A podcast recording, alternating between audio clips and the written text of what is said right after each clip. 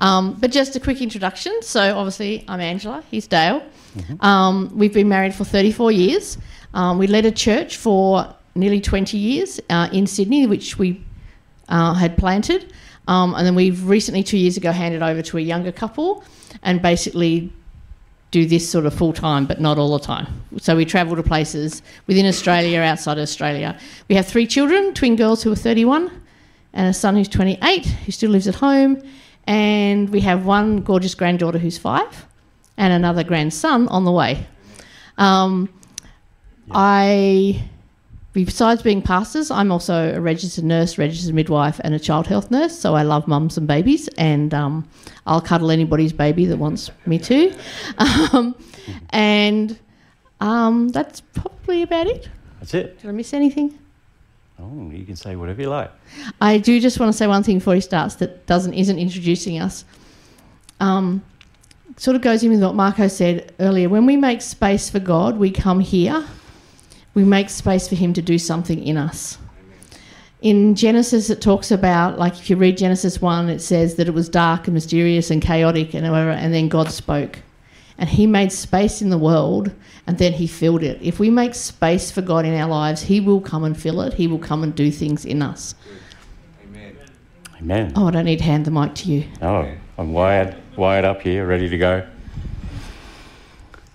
Okay, thank you, Angela. So, yeah, and thank you, Marco and Kat and the eldership team. Uh, is it all right to walk away from the pulpit a bit? Yes, yes. That's all right. There's a little zone of Yes, the camera will pick me up. Yes. I'm one of those uh, crazy preachers who I would like to be down there and I walk around like, I, you know, sometimes get excited, but I'll uh, stay within the range that helps out the people on the audiovisual.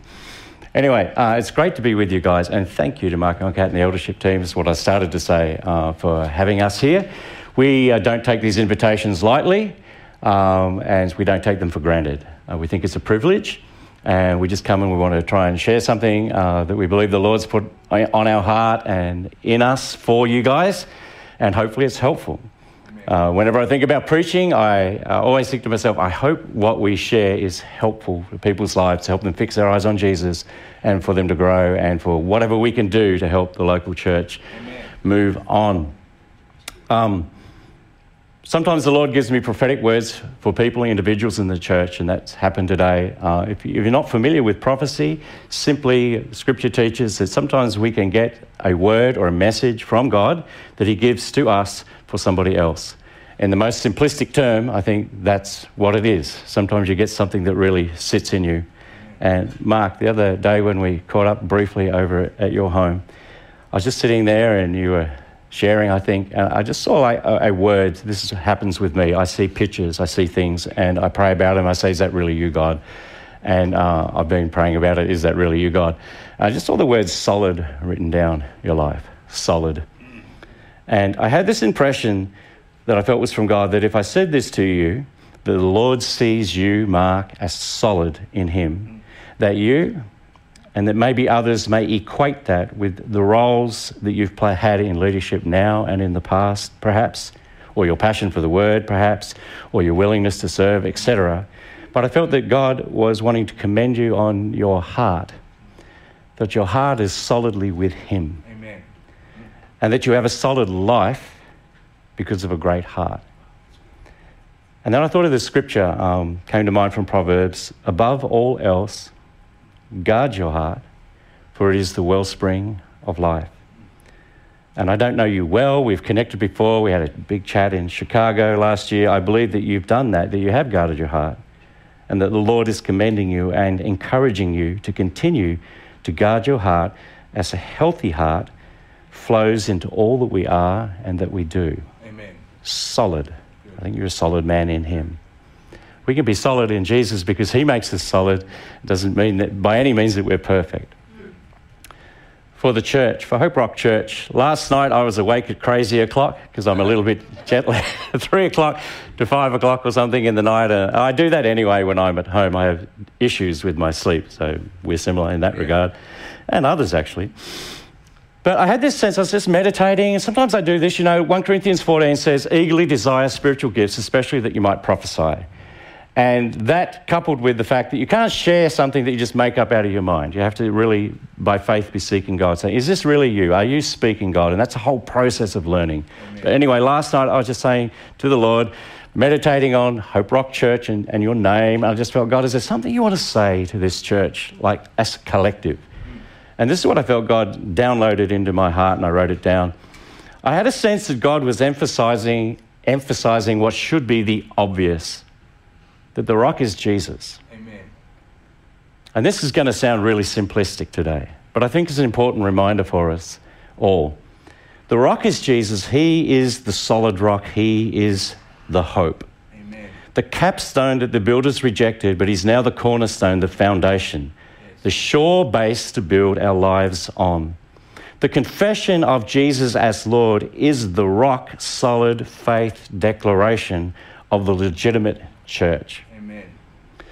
In Australia, there's a, a famous band called the Goanna Band. You've probably never heard of them. A goanna is a big lizard. And uh, th- they have a song that's by no means Christian. It's, it's a secular song. And it's, in fact, talking about a monument in Australia that's called Ayers Rock, or one of its names. And there's a lyric in the song, I just felt like God highlighted that to me. I looked this lyric up and I thought there's something in it. And the, the, the highlight, highlighted verse in the song says this You're standing on solid rock, you're standing on sacred ground, you're living on borrowed time. And the winds of change are blowing down the line, right down the line. We live in pretty windy times, have you noticed? It's Yeah. pretty crazy. And we need to build on the rock who is Jesus Christ. And it's important for the church to know that. Uh, and I I wrote this, I felt God wanted to emphasize this. The rock is not Marco and Kat Amen. nor the eldership team.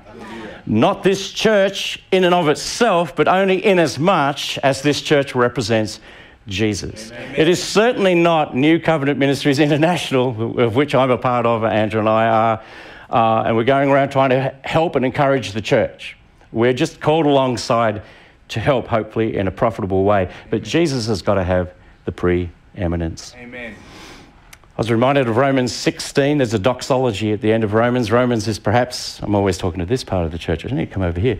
I was um, reminded about Romans 16. And when I was a young guy, like, I, a little bit like Marco, I came from this wild, crazy drug, depression, depression suicide background. I'll talk a little bit more about that later. Um, and when I got saved, I think looking back, maybe I replaced the drugs that I was on with the Bible. I just devoured that thing. It was like I was snorting it or something. And I would sit down, I'd go up on walks, and I'd read whole books, and like, ah, it's explaining to me what's happened to me- to me in my life. And I was just blown away by it. And it's like, this is an incredible book. I remember reading Romans and getting to the end of it, and, and there's this verse that says, Now to him, Jesus, he's the rock, who is able to establish you, Paul said, in accordance with my gospel, the message I proclaim about Jesus Christ. It goes on to the only wise God be glory forever through Jesus Christ. Amen.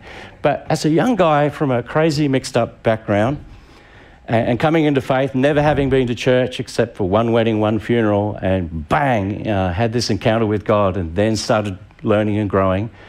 When I read those verses, I thought, this is what's happening. He's establishing me.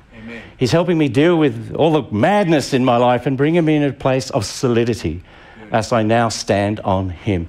Now to Him, Jesus, who is able to establish you. He's able to establish you. And I don't know what craziness might be in your life. It might be a small crazy or a big crazy. But Jesus is the rock that you can have that can bring stability into your life. Amen. And you can build on Him, and He's a sure thing. Good. He's amazing. So bless you guys. These are the two prophetic things that I thought that I wanted to share with you. Do I start the clock now or now? So I've already thanked you, um, you guys for having us. We really appreciate it. Uh, Romans one, there's a verse that says, Paul says to the Roman church, he says, "I long to be with you, that I might be able to impart a spiritual gift to you." It's the only time we read about spiritual gift in the New Testament as two words together. And he says, That is, that we might be mutually encouraged by the sharing of our faith. Amen. And every time I do these trips, visits to churches, particularly when it's new and we don't know them, I hope that there's a mutual encouragement that comes. It's not just that we come here, oh, some guru to, uh, you know, download some amazing things that we know to all of y'all. Uh, I did it. I said y'all. I'm in Texas. I'm there. Um, yeah, it's all it's seeping in. Uh, no, it's, I, I absolutely get mutually encouraged by you guys as we spend time with you, and, and Jesus in the center of it all. It's just great. Hallelujah. So thank you for having us. I want to share with you today a, pass, a preach that's uh, something I have shared a few times before. It's very much something on my heart. I call this sermon How to Change When You Don't Want to. Now, actually, this is the uh, shortest sermon known to man because the answer to that is you can't.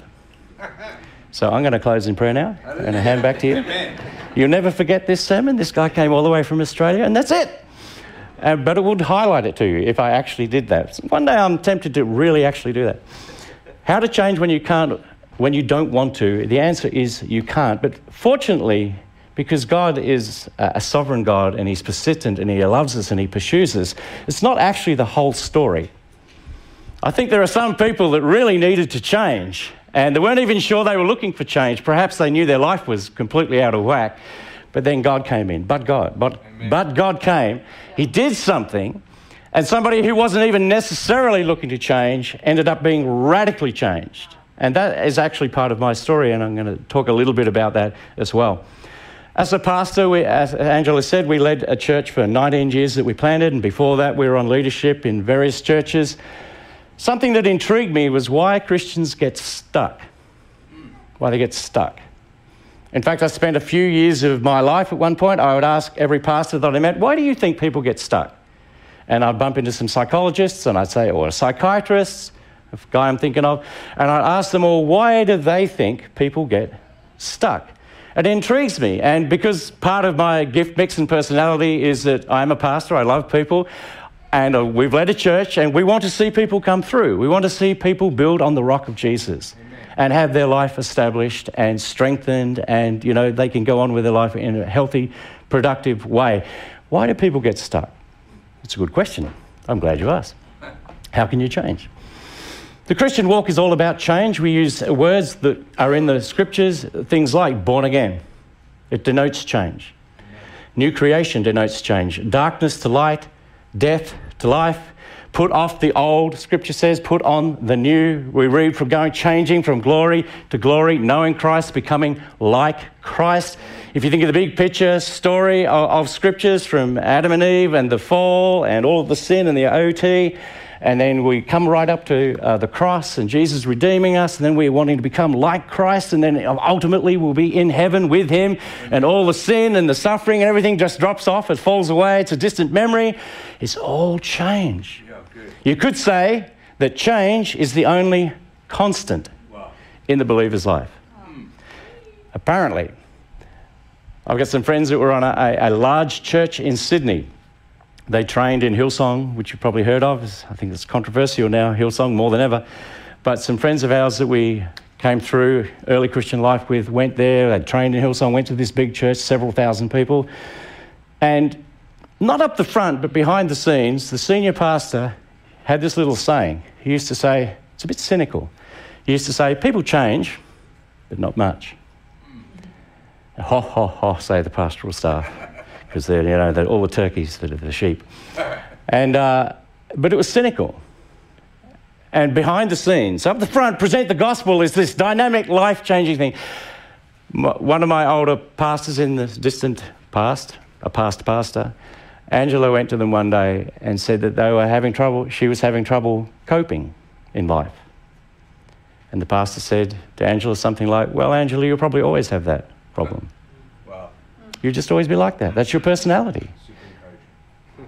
We forgot about the scripture, you know, I can do all things through Christ who strengthens me. All things doesn't mean you can flap your arms through Christ and fly to the moon. Context is I can cope with all circumstances yeah.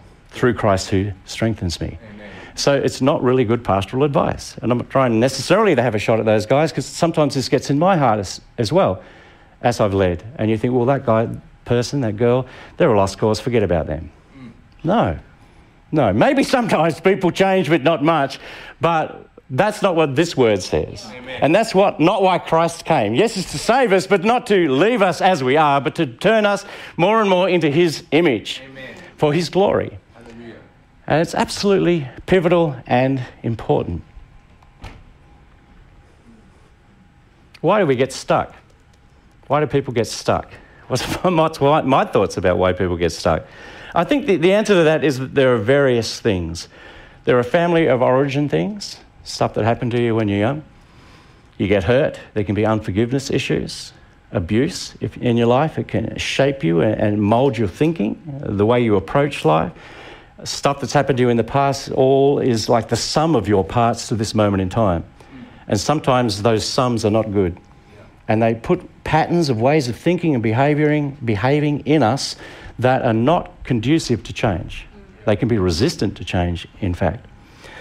Um, you can go through pain, physical pain, emotional pain, suffering, doubt, fear, sin, the list goes on. In Scripture, there's two roots that are spoken about. One is clearer than the other. Uh, and my observation is these two roots are common to why people don't change. One is the root of idolatry in Deuteronomy. And so the root of idolatry, uh, an idol is something that we put between us and God. And if there are idols in our life, they can absolutely hamper us from changing. It might be that uh, you are addicted to something like, I don't know, pornography, something hidden, shameful, you don't want to talk about it. And you want to move on with God on the one hand, but on the other hand, there's something in your life that you don't want to let go of. Yeah, wow. An idol is something that you turn to in your hour of need. It becomes your God. It's the thing actually that, in a way, you worship, you give yourself to it.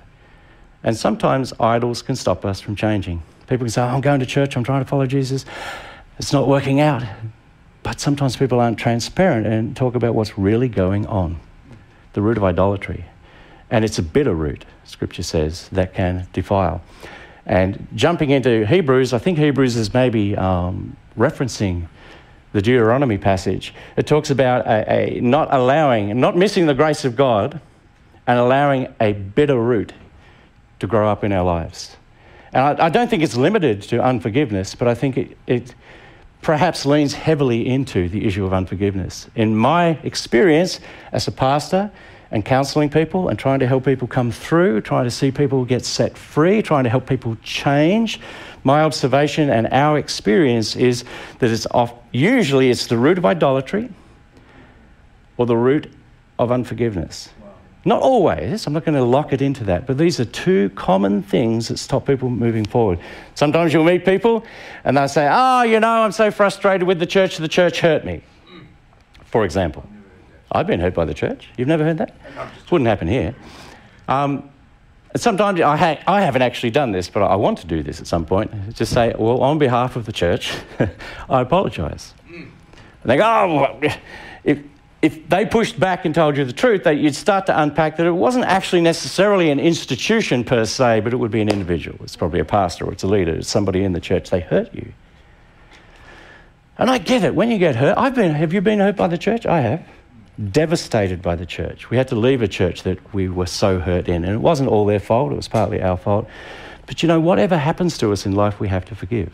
Amen. We have to forgive. We have to come to a place where we don't miss the grace of God for ourselves or to extend it to others. We don't want a bitter root to grow up. It says in Hebrews it says it spreads around and defiles many. Wow. Ever notice that unforgiveness, if there's bitterness in this room, in your family, in your marriage, it spreads. It's cancerous. Why do people not change? Sometimes we get stuck because there's an idol in our life that we don't want to let go of. Perhaps it's self medicating us from pain from our past. Or perhaps there's an unforgiveness issue that we just can't move through. 20 years ago, this, this person did this and this happened, and this is why I am like this, and this is why this defines the decisions that I make today. But Jesus wants to come and break in on all of that Amen. and help us to move forward. Good. How do we change when we don't want to? Well, it's not easy.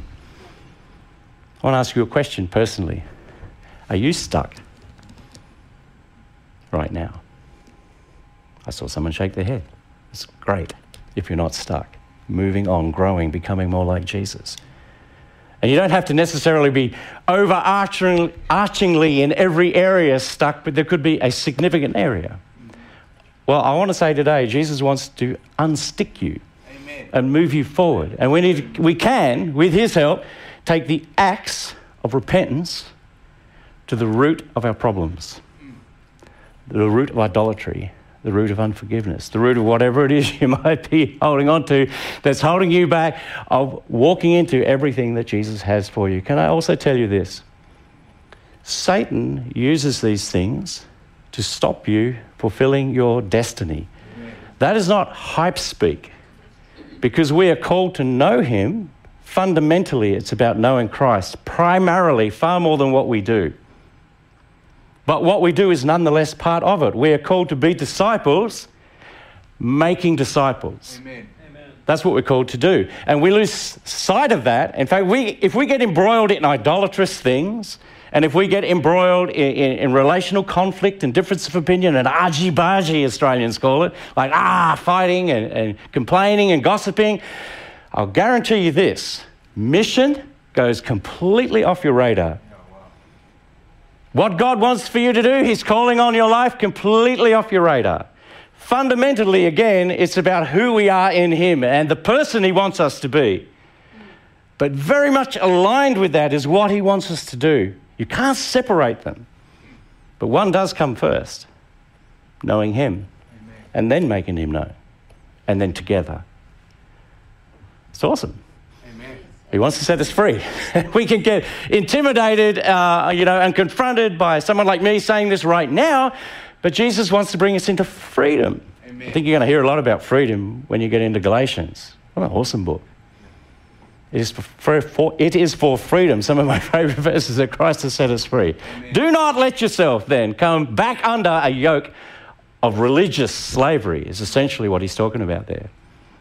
But the yoke of Jesus which is easy and light, radical and different and life bringing. That's what we want. I'm never going to get through this sermon. I never get through sermons, so that's okay.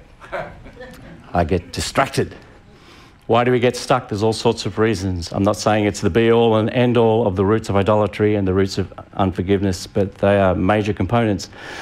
Are you stuck? How can we change if we're unwilling, we're reluctant, we don't know how, we've tried before? This can be in areas of personal holiness, addictions, health and fitness, marriage, relationships, our attitude towards the church, towards money, generosity. There can be cycles of compounding stuckness that can get into our lives. I mean, how do I get out of this? How do I change? Well, you've come to the right place. Amen. There's a beautiful scripture. It's going to pop up. And this is the main scripture, really, that I want to talk about today. The others I'm sort of just referencing. And um, Philippians 2 in the ESV, we've got it up there, says, Therefore, my beloved, as you have always obeyed, so now, not only in my presence, but much more in my absence, Paul speaking to the Philippians, work out your own salvation with fear and trembling. And this next bit, for it is God who works in you, both to will and to do.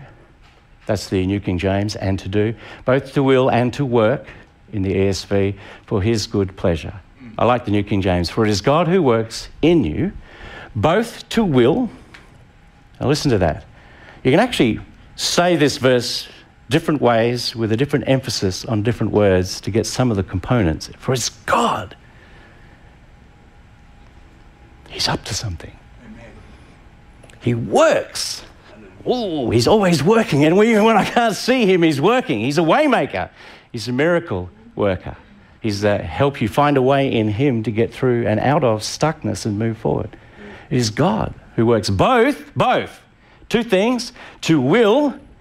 He's at work actually to change my will. Wow. He's working on my willingness. Remember, I said how to change uh, when you don't want to, you can't? Well, there's more to the story but God. He can come in and he can manipulate in a loving way. He can shape, he can influence in a way that's sometimes almost irresistible wow. our wills. Where it's harder to say no to him, hang on, yes, than it is to say yes to the sin. Compelling. He pursues us. He's a lover of our soul. I think Billy Graham used to say that God's like the bloodhound of heaven wow. after us. Jesus put it like this He said, If I be lifted up, John chapter 3, I will draw all men, that's inclusive of men and women, young and old, all different races, colours, etc. I will draw all men to myself. Amen. And that's what he's doing. And sometimes when we're stuck, I want you to know today that God is at work, both to will, to change your willingness, and to do. What the heck? To give you the power to actually change. Wow. You know, there's a scripture in Timothy that says that uh, in the last days there will be people who have a form of godliness and deny its power. Uh, I used to be in the Open Brethren Church. Great church, I learned a lot. Went to their Bible college, thought that's where my career was at one point. I was always a bit confused about gifts of the Spirit. Pentecostals led me to Christ. I had a radical conversion when I was 17. Um, but I, I started going to an, a Brethren church. And then I started thinking, no, I really believe the gifts of the Spirit are for today. And I had an ex- some experiences with God uh, that had radically arrested me. And longer story short, we moved out of that church and I went to a Pentecostal church to try and learn about gifts of the Spirit. And then in my, in my judgmental attitude, I used those scriptures in Timothy that say that in the last days there will be some that have a form of godliness but deny its power. I used that to look down on the brethren, that denomination that was cessationist. And in my arrogance and youthful pride, and plus I'd been hurt, I thought, look at these turkeys. They have a form of godliness, but they deny the power. I'd never read the context. The context is about character. The context is about being disobedient to parents. It's about, I can't remember it, I didn't even read it, it's not in my notes. Uh, uh, the context is about all of these uh, aspects of life that are sinful. It wasn't about the operation of the gifts, but I equated it with that because it suited my theology and my experience. We do that, you know. How, why am I saying all that? It is God who works both to will, to change your thinking, and to do according to his good pleasure. So, the doing of it, the power is the power to change. Yes, it's the power to bring a prophetic word or to pray for the sick or to cast out demons. These things happen today. Increasingly in Australia, we're seeing that. We had an equip last week where the, the testimonies were off the charts of people seeing people deliverance on the street as they're going out witnessing and just loving people, not shoving the gospel down people's throats, but there's like a, a new freshness to take the gospel out in Australia. And I've never been, in all the years we've been in Sydney meeting together, I've never heard testimony after testimony of churches all over the country where God is breaking out and people are getting saved. And to put it in context, one of the pastors said, you know, we want you to know that this is happening in the last two months. It's been a long time, they said, since many people have been saved in our town. But the power of God was coming and, and people's lives are being changed. Amen. So, yes, there is a power of God to see those things happen, but there's absolutely a power of God to help us break out of the, our stuckness and work through things, things of idolatry, things of disappointment and hurt, and move into the future that He's got for us. How to change when you don't want to. God is at work both to will and to do. We have some friends uh, on our eldership team, and well, that we did have. Now we don't lead that church. We're still in the church that we planted. And so a couple of the elders there, they used to work in a healing ministry uh, near us called Ellel Ministries, I think it's a global ministry. Um, and so they specialize in, in healing of emotional deep hurt, physical healing, and deliverance, casting out of demons. And they specialize in that sort of ministry. And sometimes, you know, even I think sometimes these people, they do weird things. Have you ever thought that? Sometimes it's a bit strange. I go, what? But on the issue of forgiveness, sometimes they would be talking to people. I've had this experience where someone might share something that's, that they're stuck in. It's because it's something that happened with an individual and they can't forgive. And they say, Well, are you willing to forgive them? God who works on our wills, you see, is God who works both to will. So we're talking about the will part. You know, will you forgive that person? And uh, quite often, if you've been deeply hurt, you say, No, why should I? because we can actually we can have an, a wrong understanding of forgiveness that we think it means letting off the hook, that it doesn't matter, and now we're going to be the best of friends again, despite what they did. I don't have time to talk a lot on forgiveness today. Let's put that aside. But nonetheless, sometimes we're resistant. It's why we're stuck. No, why should I? It was completely unjustified what they did. And then they sneakily they like to ask people this question. They say, "Well, if you're unwilling to forgive, would you be willing to be willing to forgive?" Ah.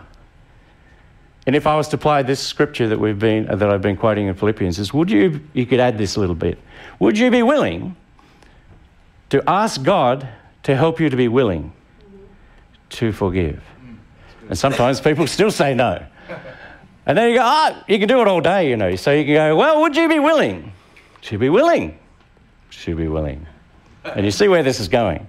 I had this experience. I was so stuck in my early 30s that I was one night, one day or evening, I said to Angela, right, um, today I'm a Christian. I've been one since I'm 17. I was about 31 or 2 at the time. I said, tomorrow I'm not one. I'm done. I've had it.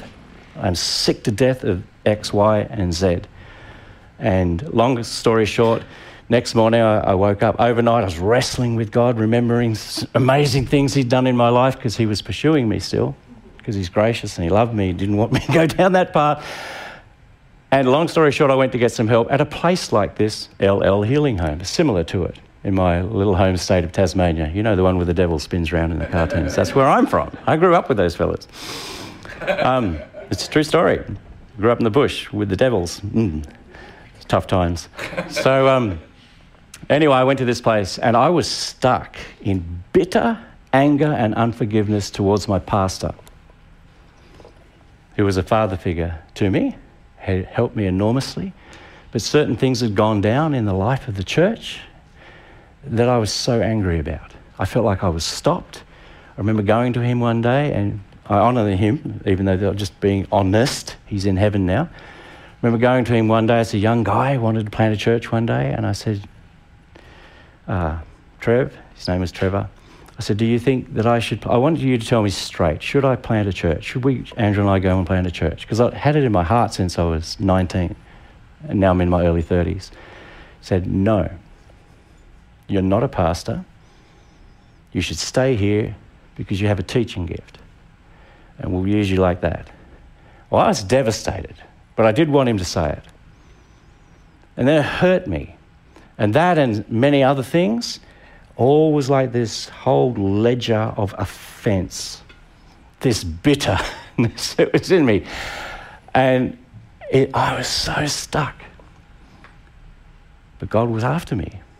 Trying to get me to change the way I think. You can't plant a church if you're going to be bitter yeah. and, and rebellious, because I, man, I was rebellious. I'd talk negatively about him any chance I got felt justified in my rebellious opinions. And you know what? Many th- can I just say this? Many things that went down were very wrong, but God still wanted me to forgive him. Yeah, wow. That's an interesting thing. He still wants us to forgive even when we are absolutely sure and are right that the person's actions are wrong. That's, that took me a long time to come to. I, I, I had a theology for it. I had a theology that, hang on a minute, doesn't God only forgive people that ask for it? So if, if people don't ask me, uh, don't ask me for my forgiveness, then I don't have to give it to them, do I? So, hmm, that was my theology. Uh, I don't think that's right. I think God extends forgiveness to everyone. It's whether we receive it or not. And Jesus has been sent. He's done everything he can. Anyway, how am I ever going to finish this sermon, Angela? I'm going to finish the story first. Would you be willing to be willing to be willing to forgive, to get unstuck, to move on, let God work on your mind and your heart so that He, he can take you where He wants you to go for your benefit? Shake it head. The story, the guy. Thank you, Angela. I did know, but I, I feel like it's important to emphasize this. This is not my sermon. I'm not, not hardly going to get to a lot of it, but I just often when I preach and share, I try to go where I feel the Holy Spirit. It's the essence of the sermon. Uh, get on with it, Dale. So this guy, he said to me after I told him all my grievances, he just looked at me gently with a fatherly, grandfatherly heart. He looked like the guy out of Back to the Future, confronting hair everywhere, but a godly man, godly man. And after I uh, shared it all with him, a second time, he just looked at me and said, well, are you ready now to forgive? And a realization dropped into my heart that I had nowhere to go. God was not going to let me off this hook. He had pursued me to, so that I forgive this fellow because this is the right thing to do. It honors Christ first and foremost. It's Amen. biblical, it's obedience, all of these things. Then, secondly, it's good for me. I'm set free. Somebody said that uh, unforgiveness is holding bitterness, and unforgiveness is like you drinking the poison and hoping that Mark dies. Yeah. It's true. And so it glorifies God for us to do it. It fixes me, it sorts this relationship out, and maybe I'll get my mind back on mission. A major part of why I'm here. How to change when uh, you don't want to. It's a good thing that it is God who works both on our minds, and He can do that. You might think, I don't want to fix this thing that maybe is being highlighted by the Spirit of God in your heart and mind right now. You're resistant, but He can change you and give you the power to do it. The power to do it. You know, I forgave my pastor so deeply from the heart. When I came home, it's like I had a lobotomy or something. It's like the, the, the bitter mind of Dale was taken out and something of the mind of Christ was put back in. Wow. I used to be so critical. I, I was an ambitious young man. I said to Angela in my 30s once, if I'm not at least an associate pastor by the time I'm 30, I'll have failed God. It's, isn't that embarrassing and stupid? But that's, that's, that's what I was like. I was one of these leaders. You know, there's two types of leaders some are reluctant, and some, they just want it. The reluctant guys, the guys got to encourage them and say, oh, come on, mate, you can do it. Yeah, come on, well, I'll help you. Oh, okay. And it's a bit Australian then. And then you got the other ones like me. Say, I want, I want, I want the power. I want to do it. You know, I'll show them I've got all the gifts.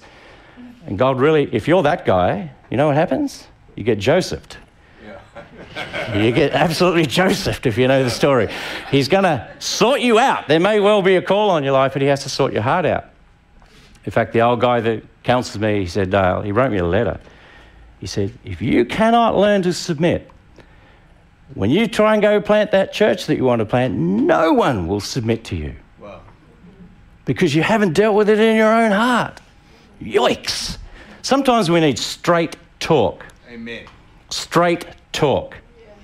I like to say to our guys in our church when we are leading it, and we did a men's thing recently, said the same thing to those blokes. Probably could say it on Wednesday morning, but you'll hear it here first.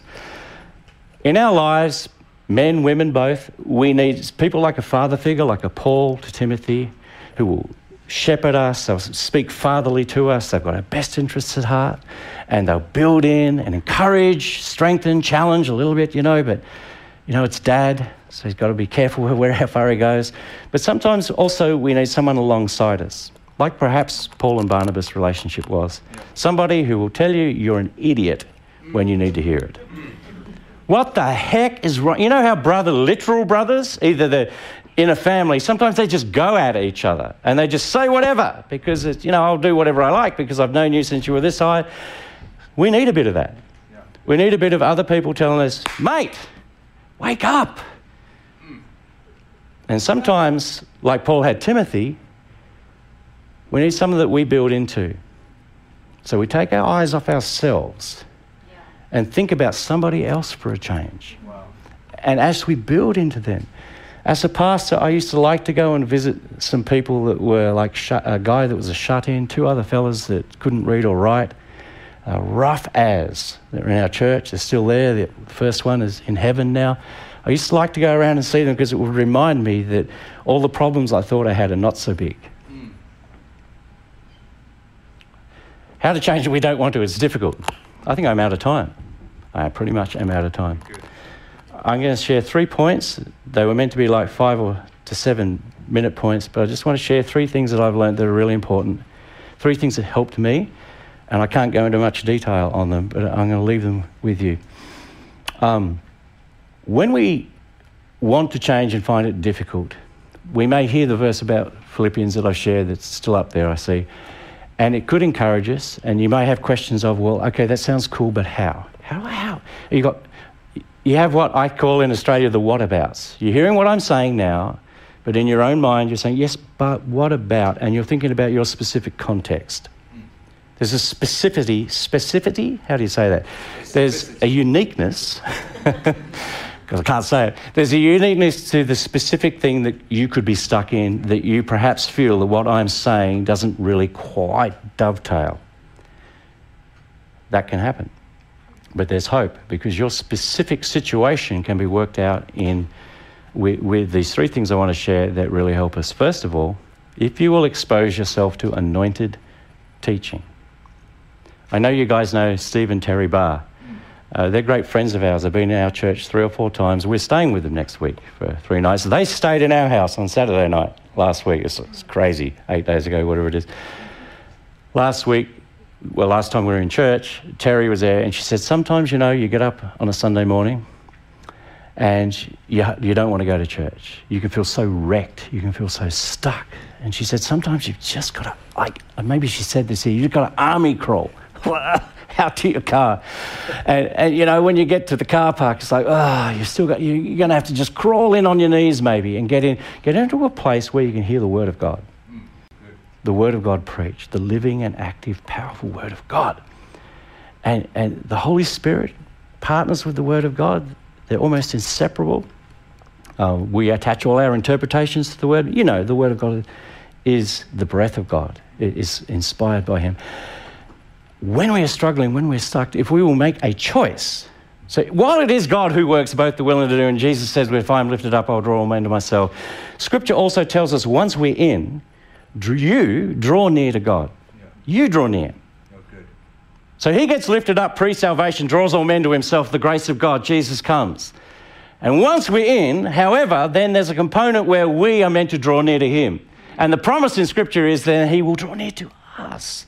So sometimes maybe you've just got to army crawl in to a place where you get exposed to the Word of God, and the Spirit of God might take just something that even that I've shared today, or Marco might, or somebody else on another week, and, and something of faith gets sparked as you hear the Word. A la Romans, faith comes and by hearing, and hearing by the Word of God. Context is salvation, the gospel, but principle plays out all the time in our walk. Amen. If you're stuck, coming in land. If you're stuck and you can't move, one of the best things we can do is expose ourselves by an active choice to hear anointed teaching. And you can unpack about that a bit more. What does it mean, anointed teaching? I'm just going to leave that. The second thing that we need, if we're going to work through things, and, and the what about of our specific situation that we may be stuck in, is to be in genuine community. Good. Genuine community. An actual part of the local church, where we are embedded in, and people know you, and you know them, and you learn to trust, and they trust you, and you come to a place where you can share who you really are and what is actually going on. Your what about? Your specific. And we can apply the Word of God to your situation and pray for you. And the third thing is we need encounters with God. And these things, three things are meshed together. And I don't have time to tell stories, but when I've been stuck at times, God has come along and I've had an encounter with Him. He's probably spoken something anointed to me. I've maybe shared with somebody else prior to that time. There's a synergy of working, and you come to a place where breakthrough happens. Amen. And if you think about the church in Acts 2 42 to 47, uh, it's not those three things are the only things, but they're very important things. He starts off, he says, they devoted themselves to the apostles' teaching, anointed teaching, letting God get in to change our minds. Then you read of a community of people who had everything in common. They're in each other's homes, they're in the temple courts, they're breaking bread, they're sharing communion. They were in relationship. Then it says everybody was in awe because God was doing amazing miracles all of the time. So I just want to ask you again are you, are you stuck? Are you stuck today? Maybe the Holy Spirit is speaking to you. He's highlighting some things. He's working on your mind, your will. And He wants to bring you through. Angela wants to share something. You need a microphone. Just wanted to emphasise the being in community is about being somewhere where you can be honest. Because some of the reasons we get stuck is we have secrets. And in a community, it doesn't mean you spread those secrets with everybody but you find a safe community that you can talk those things through. Yes, trust is earned over time. And it's quite okay if you're new to this church or you've never opened up about what makes you stuck and you feel like you're not quite sure you can trust them, that's okay. You can trust Jesus, but take some time and find out if they're trustworthy by being around. Then get some courage as God helps you in due course, share and say, I need help. Good. They reckon some of the hardest things that we can say as humans is things like, I'm sorry, please forgive me, I need help. Yeah. And the church should be God's healing community yeah. where people have encounters with Him Amen. and they build their lives on the rock and we get set free and we go on mission. We would love to pray with you, Angela and I, while we're here. If you would like to come out and chat with us briefly, you can chat with us, you know, you can trust us. But we're gone. We're confidential people too. Um, and you may not like to do that. You might prefer to talk to some of the leaders here. But we'll be here right now. I'm going to hand back to Marco as we finish this. And thank you so much for having us. And we love being here. Thank you for listening. And remember, as God works both to will and to do according to His good pleasure. Bless you guys. Thank you, Dale. Catherine, you're going to come share that word real quick. Catherine has a word, and I want us just to, I know that, you know, Dale, that was awesome, and you went out of time, just so you know. But this, um, this word demands a response. It's not something that we can just let go and and so I want to just while Catherine speaks, I want to just ask you just to maybe just ask yourself the question. Maybe being unstuck is actually getting up and, and making a response. Maybe that's part of it. And so just think about that for a second while Catherine shares. Maybe the key to being unstuck is taking a step. It's stepping out on the water. It's saying, i just need prayer. I want to come up here and I want to stand up and I want, I want people to pray with me because I think we need to pray. But share that word real quick, love. Um, so I, I, feel like it's just confirming um, the word that the Lord has brought this morning. Um, I woke up this morning and um, I have this Abide app and I do some devotions on there. And it was about do you find yourself condemning and judging people? and I'm like, I don't want to listen to that. Um, I'm very challenged this morning. My heart is very challenged. Um, and this was the verse, and this is from the Passion Translation. Jesus said, Forsake the habit of criticizing and judging others, and you will not be criticized and judged in return. Don't condemn others, and you will not be condemned. Forgive over and over, and you will be forgiven over and over. Luke six thirty seven. Um, and so I feel like it's just confirming the Lord is saying to us, You will be free if you forgive. And um, so I also personally have uh, forgiveness that I'm working on as well, but I'm willing and I ask the Lord over and over, Lord, help me, help me, help me to forgive. Um, and then in worship, I also had a picture because you mentioned army crawling. I had a picture in worship of an injured uh, soldier on the on the battlefield, um, and just crawling you know, to to get out of the battlefield to safety. And so that picture for me is there's some of us that are bleeding and we injured in the battlefield, and we just need to get to those that can help us. Uh, and so it ties in with, are you willing just to open up to someone? Because we are there together. Okay, so the Lord is speaking we want to be a church that makes room for God to do whatever He needs to do in people's hearts. It might not be according to your schedules or to our schedules or to what we think is going to happen. And so I'm going to ask you to be a, bit, a little bit bold now. Can everyone just stand? If you are in a place where you're stuck and maybe you're not comfortable sharing the reasons, that's fine. But if you're stuck this morning in any way, and if anything that Dale said has resonated with you, perhaps it is an issue of idolatry. We all struggle with that at times or perhaps it's an issue of unforgiveness, whatever it is, or perhaps it's just that you're just not going anywhere with the Lord. You feel like your wheels are spinning. Can I ask you to walk up to the front right now? Just come right up here and stand in front. We're going to pray. And we're going to ask God to release a blessing and to allow His Spirit to move in people's hearts. Just come up to the front. Don't be, don't be embarrassed. And if you're honestly unstuck, if your life is great and you're, you're growing in the Lord and you're feeling Him move and God's moving in greater ways than He's ever done, that's amazing too. You don't always have to be stuck, okay? So that's important. Dale said that. We don't, it's okay if you're not stuck. Like you're not like, oh, look at me, I've got everything right. Just make space for everyone here. So come and fill up here in the front. I'm going to ask Dale to lead us in a prayer. Um, and then I think if Dale and Angela, if you could just stay and just pray maybe individually with people, lay hands on them, Cat, if you can also lay hands, Mark, Charlie, just come pray with people, Patty, Crystal, and just so we can stand with you. If you're not comfortable telling us what it is, just say, I just need prayer. I just need to be unstuck. And we'll ask God to give us wisdom. If you are comfortable sharing, then share it. While we're doing that, the band's going to start singing the last song. If you want to worship in your seat, maybe you just want to pray yourself, that's fine. But we're going to just pray. And if you haven't come up yet and you still need to come up, man, we're going to be here. So just come up. Awesome.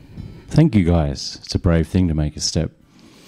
So, Father, we just want to come to you right now, Lord, and we thank you for the grace of God. We read about it, Lord, that we don't want to miss the grace of God. There's a charge to not miss it.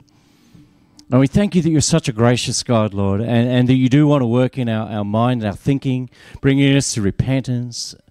But Lord, also you promise, promise to give us power to live the way you want us to live.